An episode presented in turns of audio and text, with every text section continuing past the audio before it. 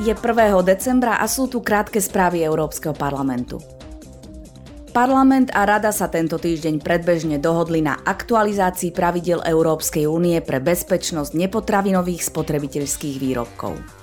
Ponovom budú platiť účinnejšie postupy na stiahovanie výrobkov z trhu a odstraňovanie nebezpečného tovaru online.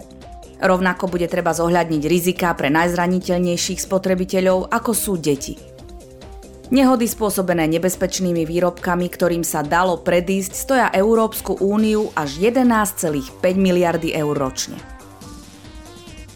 Dnes je Svetový deň boja proti AIDS, ktorý si tento rok pripomíname pod témou Rovnosť pre všetkých. Vírus HIV stále postihuje milióny ľudí na celom svete. Podľa Svetovej zdravotníckej organizácie sa v tejto oblasti v posledných rokoch dosiahol len nepatrný pokrok.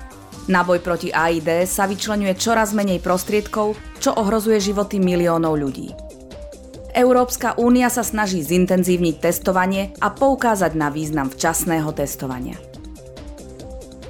Európsky parlament, Rada Európskej únie a Európska komisia zajtra zorganizujú podujatie nadvezujúce na konferenciu o budúcnosti Európy.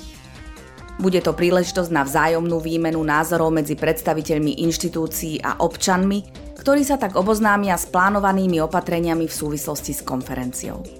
Z tej vzýšlo 49 návrhov s viac než 300 opatreniami na ich realizáciu. Sú zoskupené do 9 tematických celkov, pričom vychádzajú z odporúčaní európskych a národných panelových diskusí občanov, ako aj z príspevkov z národných podujatí či z viacjazyčnej digitálnej platformy.